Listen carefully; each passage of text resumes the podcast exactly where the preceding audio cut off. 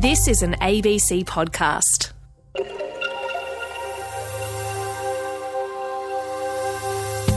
Hello and welcome to Pacific Review from ABC Radio Australia. I'm Evan Wasuka. Coming up, hundreds still in desperate need of help in Papua New Guinea, one month on from a major earthquake. 1,776 uh, students, they are currently displaced. It's election fever in Fiji, but there's still no polling date for candidates. That has caused a lot of anxiety and a lot of fear and a lot of concern amongst the political parties. And a royal facelift for Solomon Islands currency as the central bank looks to update its coins. The governor informed them that uh, it is a normal process now that we'll have to change from the Queen's effigy to the King. But first, hopes are high that relations between Solomon Islands and Australia are on the mend after Prime Minister Manasseh Sogavare visited Canberra this week. Mr. Sogavare met with his Australian counterpart, Anthony Albanese, the first such meeting to take place in the Australian capital since the Pacific nation signed a controversial security treaty with China. The treaty had sparked concern across the region, but Mr. Sogavare used his Canberra visit to allay those fears. Nick Fogarty with more. It was a lightning visit, and Prime Minister Manasseh Sogavare wasted no time in putting his country's position on the table. Australia is currently uh, Solomon Islands are the largest. Australia is uh, uh, confirmed that Solomon Islands partner of choice. Mr. Sogavare didn't shy away from addressing the elephant in the room, his country's security treaty with China. I reiterate my uh, commitment to, um, to support and work with the uh, uh, Pacific Family of Forum Nations, and my commitment conveyed through my many to none. And in this regard, Solomon Islands will not do anything uh, Prime Minister, that will undermine our, our national security and jeopardize the security of any or all foreign, never be used for uh, foreign military installations uh, or institutions of uh, foreign countries, because uh, uh, this will not be in the in the in the in the interest of of Solomon Islands and its people.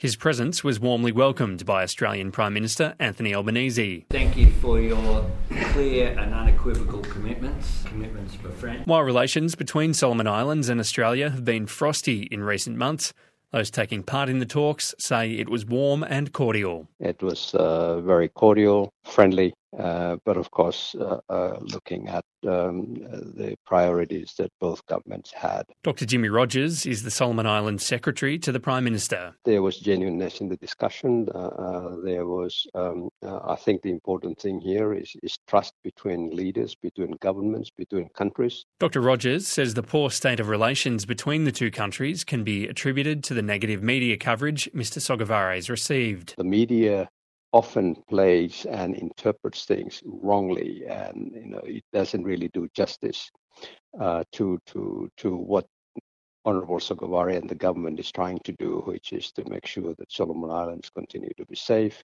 and that that doesn't go down well in uh, with with uh, uh with the way that. Um, um, it's seen in the Solomons. Talks between the two leaders were away from microphones and behind closed doors. James Batley, Australia's former High Commissioner to the Solomons and a distinguished fellow at the Australian National University, says there was more to the meeting than just words. Both governments are trying to show that they still have a, uh, a working relationship. Uh, they have confidence in each other. Um, of course, there's you know there's already a lot of substance in the in the relationship, a lot of activity at all different levels. So I think the the main thing in, from both sides, in fact, was to, was to show that this relationship is uh, is uh, still active and it's still still productive.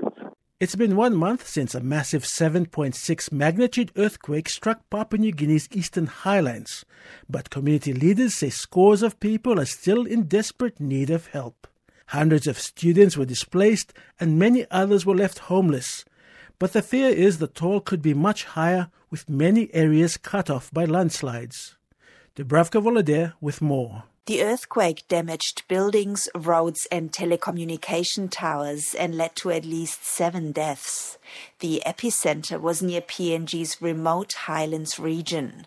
Billy Elia, chair of the Red Cross in the Eastern Highlands, says three weeks on, and they're still seeing the effects of the disaster. The latest is, is uh, 1,776 uh, students. They are currently displaced, and some students are residing in the town, uh, while uh, 50 students have uh, decided to stay in a, in a, small classroom and they are overcrowded. Kessy Sawang is the Member of Parliament for Rai Coast in Madang province. They have over a thousand people that they are actually taking care of, and I have another group around 325 of them down at Sido stations. They had this uh, violence and uh, killings related to sorcery and death before.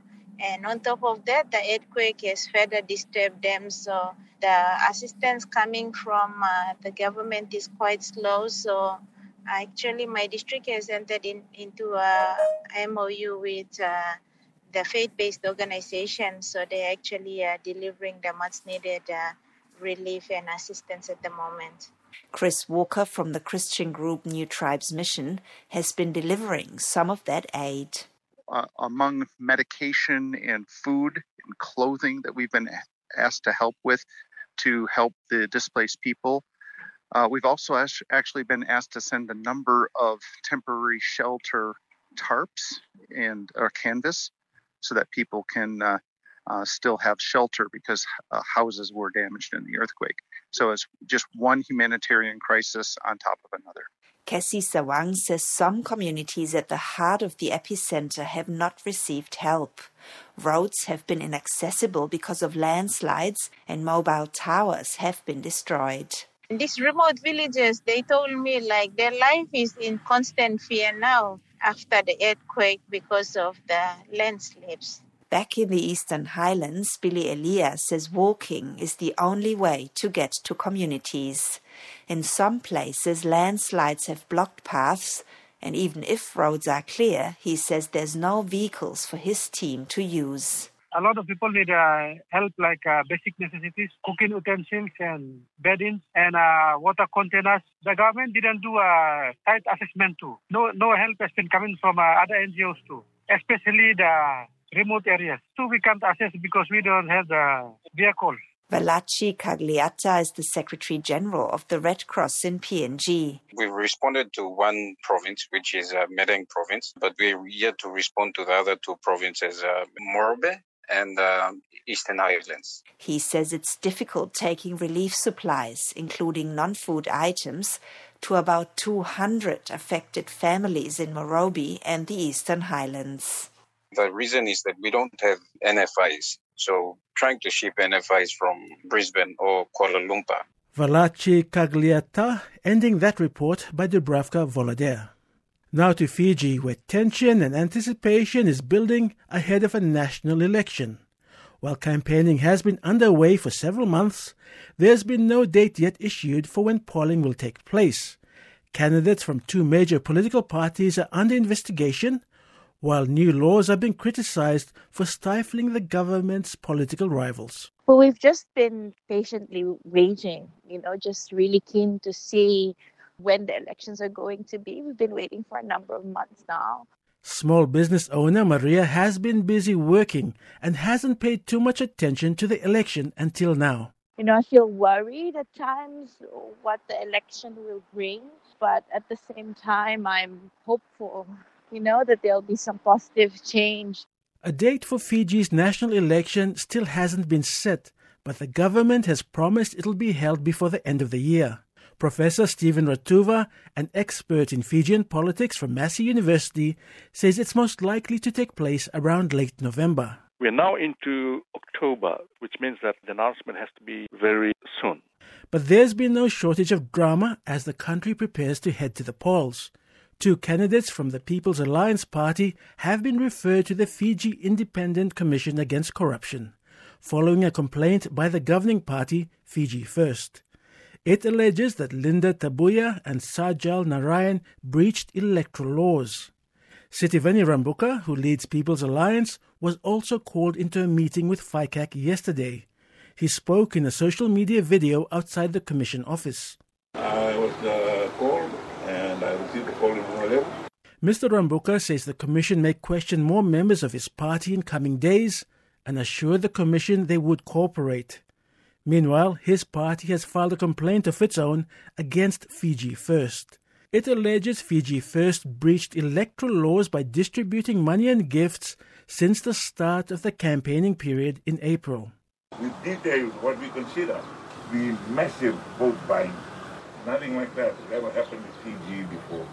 Fiji's Anti Corruption Commission and the Supervisor of Elections are yet to make any findings about the complaints, but that's not all that's causing concern. A series of controversial amendments to the electoral law is also frustrating candidates.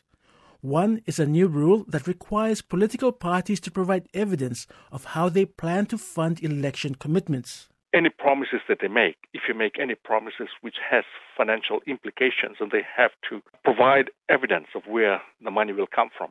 Professor Steven Ratuva says that would put the governing party, Fiji First, at an advantage because they run the budget, because they are in control of the economy, and they are able to use the budgetary system to forecast how a particular program is going to be funded.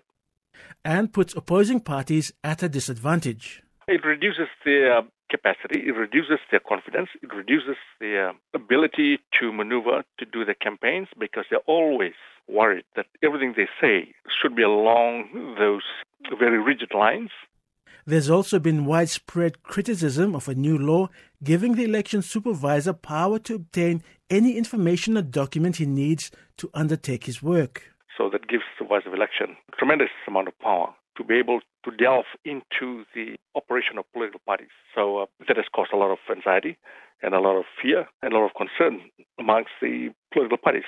The ABC has contacted Fiji First and the Supervisor of Elections about these concerns and is still waiting for a response. With lots of questions about the elections up in the air, Fijian citizens like Maria are taking things day by day. Maybe some people are probably frustrated because they haven't we haven't heard back on when it's actually going to happen. But you know, because I'm a pretty how do I say this?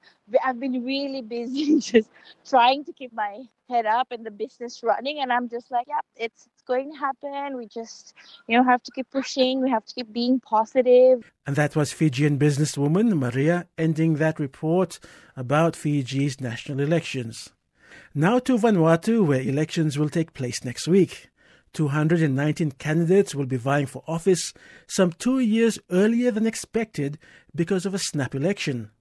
The rush to get polling underway means many Vanuatu citizens living overseas may miss out on casting their votes. Mackenzie Smith with this report. With campaigning underway in Vanuatu, officials are scrambling to get voters registered. A plane will fly out to New Caledonia this weekend loaded with voting papers, where a polling station is being set up in Noumea. But in Australia, where thousands of Ni Vanuatu seasonal and other migrant workers reside, it's unclear what options there are for voters. Tim Kauterikia is a seasonal worker in New South Wales. Well, everyone on the scheme, we are here, but everyone has to exercise their rights back home to vote. Very important. And most of the crew, they want to, but we just don't know how. So we were asking around if they could help us. Overseas voters can nominate a proxy voter in Vanuatu to vote on their behalf. But the chairman of Vanuatu's Electoral Commission, Edward Kautomat, told Pacific Beat yesterday that he didn't know what was happening with voters in Australia and New Zealand. He says the Electoral Commission is working with the embassies there. Well, we're trying to we're trying every best to provide access to every citizen to vote. They are eligible voters to cast their vote. It's their right to vote. So we're trying every best. We're doing everything that we can to allow them to vote. Peter Foliaki Lokotui works with seasonal workers in Victoria. He says there's been a lack of support for overseas voters compared to what other countries do for their citizens. Nothing official, or whether the, the you know, uh, the government is like, like, Fiji. You know, Fiji was very well structured and, and, very purposeful in how they went about this. But yeah, not not from the Vanuatu government, in, in my view. Vanuatu's snap election was announced in August after Parliament was dissolved, in a move widely viewed as designed to avoid a motion of no confidence against incumbent Prime Minister Bob Loughman. That's given little time for candidates to prepare, although that hasn't stopped the Malvatumauri or Council of Chiefs from standing in the polls for the first time. Back in Australia, a Ni Vanuatu postgraduate student, Jack Tugan, says it's a critical election. He's been trying desperately to reach someone back in his village who can be a proxy vote. I'd love to say some, like, put give my share, which is through vote, and vote for someone who um, is, um, yeah, probably go get into the government and give the stability in the government and probably um, sort of some development, which is um, what most of the islanders, especially the farmers and all those, um, wanted to see. So I'd love to um, have a say on that by by making a vote. Vanuatu's High Commissioner to Australia, Samson Fare, didn't respond to requests for comment. For now, hopeful voters like Tim Kautarikea and Jack Tugan are waiting with bated breath. Mackenzie Smith reporting there. New research shows that Tonga's population declined by nearly 90% after Europeans made contact back in the late 1700s. In just 50 years, the population of the country's main island, Tongatapu, dropped from 60,000 to just 10,000 people because of disease brought by the colonialists. Reporter Jordan Fennell spoke with the study's author and Australian National University PhD student Philip Parton to find out more contemporaries in the Pacific, so in the 1800s, all kind of noticed that the population was declining around them. All sorts of weird and wonderful explanations were basically every explanation you could come up with, other than diseases, were being thrown around to describe what was happening. But it wasn't until a lady called Norma McArthur, who did a, a really kind of groundbreaking study on Pacific demography around the whole region. And her work has been really influential for a variety of different reasons. And, and one of the reasons is that she looked at what turns out to be a reasonably limited selection of historical records and determined that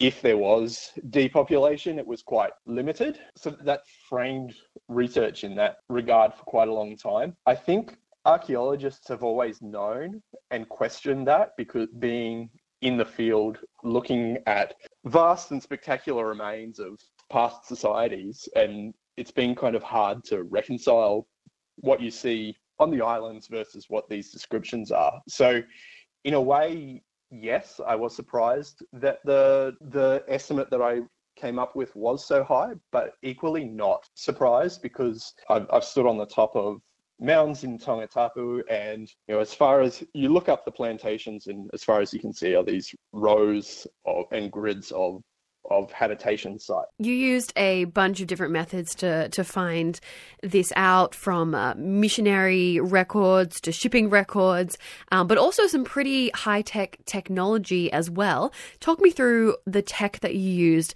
um, to figure out uh, that Tonga had a much higher population, up to 120,000 people, much higher than previously uh, believed.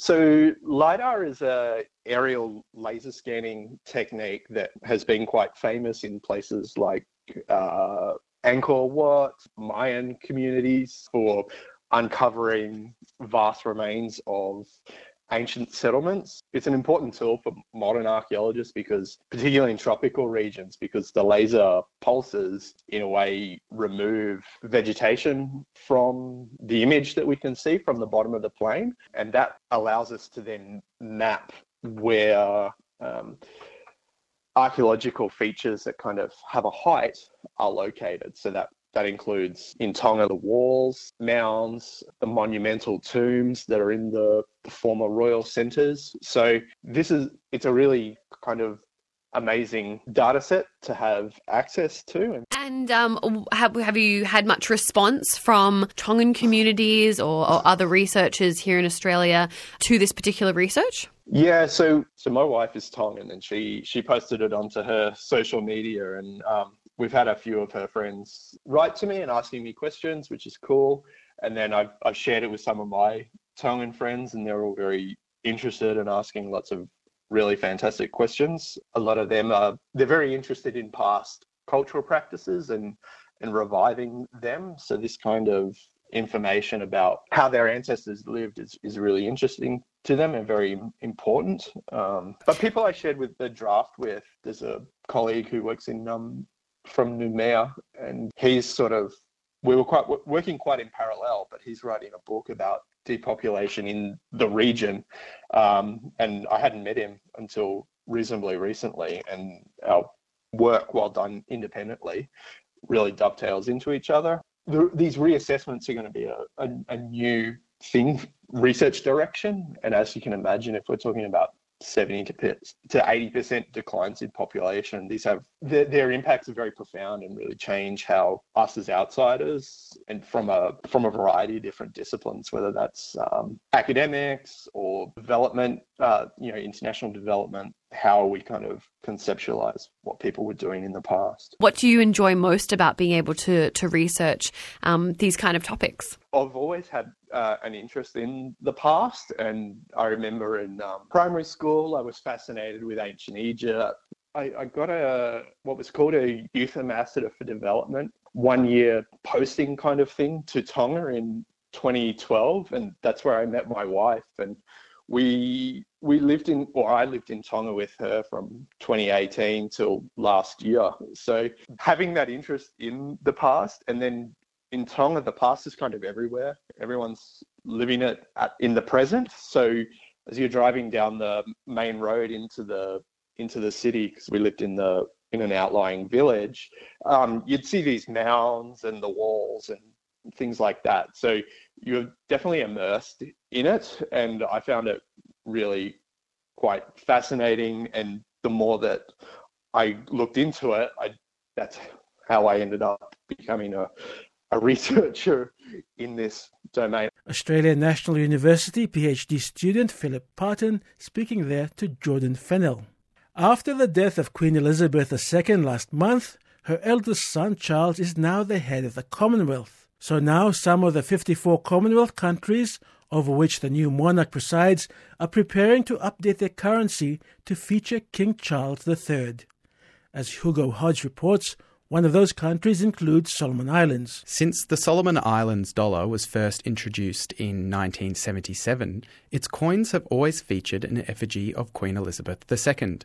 Now, Solomon Island coins are set for a facelift. Early conversations are underway at the central bank to introduce the country's new head of state, King Charles III, on the country's coins. The central bank's manager for corporate communications, Ural Matanani, said updating the country's coins was discussed in a recent board meeting.